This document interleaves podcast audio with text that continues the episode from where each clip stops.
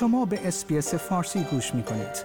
با رفتن به sbs.com.au/persian به اخبار و گزارش‌های بیشتری دست خواهید یافت.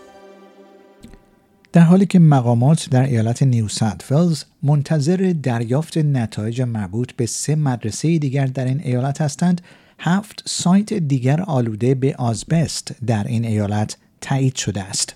کالج دومبرمی در منطقه 5 داک در غرب داخلی سیدنی به 5مین مدرسه تبدیل شده است که وجود آزبست در آن اعلام شده است. این پس از آزمایش چندین سایت دیگر و پس از کشف آزبست در مالچ در مدرسه دولتی لیورپول وست در اوایل فوریه صورت می‌گیرد. بر اساس گزارش‌ها این کالج امروز دوشنبه 19 فوریه باز است و محل آلوده ایزوله و محاصره شده است. این در حالی است که در غرب سیدنی سنت لوکس کاتولیک کالج این هفته تعطیل خواهد بود، در حالی که مدرسه پندریث کریستین سکول باز است و محل آلوده حصار کشی شده است. گفتنی است مقامات در روز یکشنبه از کشف آزبست در این 2 مدرسه خبر دادند.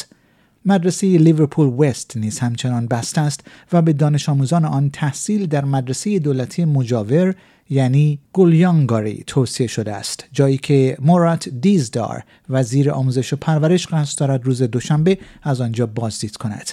در همین راستا یک سوپرمارکت الدی در کابیتی در جنوب غربی سیدنی نیز پس از مهار منطقه آلوده به آزبست بازگشایی خواهد شد. وجود آزبست در 3 نقطه دیگر سیدنی نیز تایید شده است. وزارت محیط زیست نیوساوت ولز اعلام کرده است که به دلایل حفظ حریم خصوصی این سازمان محل دقیق این مناطق را اعلام نخواهد کرد. این سازمان اگرچه اذعان کرده است که دسترسی به این نقاط برای عموم ممکن نیست.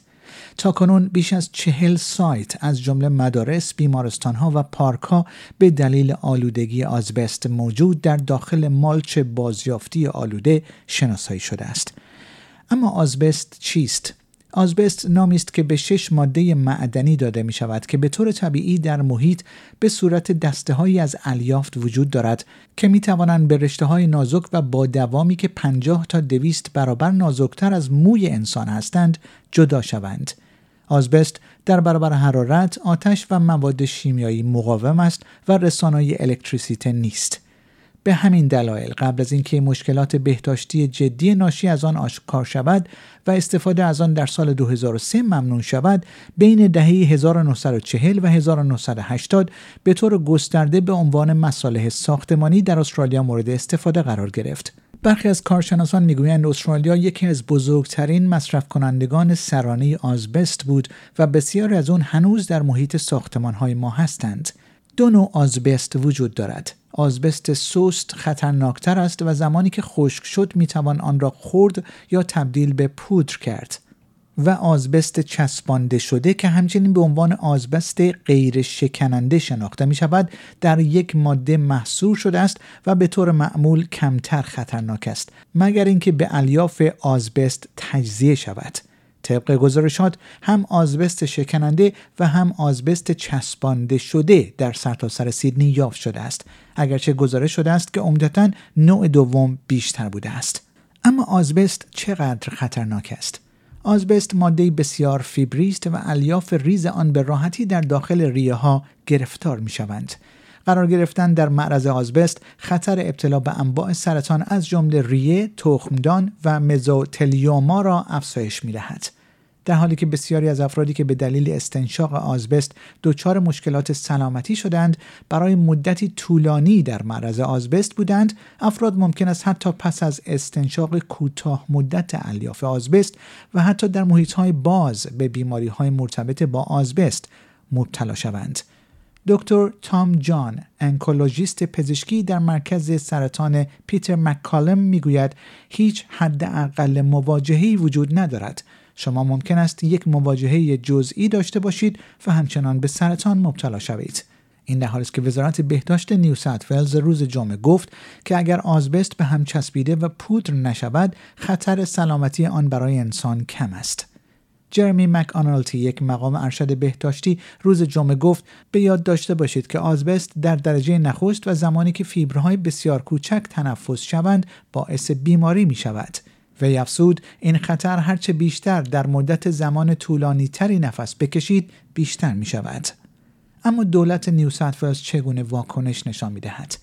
تیم‌های ردیابی تماس برای یافتن مکان‌های بالقوه حاوی مالچ آلوده در حال کار هستند. اما کریس مینز نخست وزیر نیوساوت ولز میگوید که مشکلات منابع مانع از بستن همه پارک‌ها قبل از آزمایش توسط دولت شده است. او گفت تست آزبست هر پارکی که پیش بینی می شود مثبت نیست، اما بستن هر پارک یا مدرسه یا بیمارستان در حال حاضر فراتر از منابع ما خواهد بود.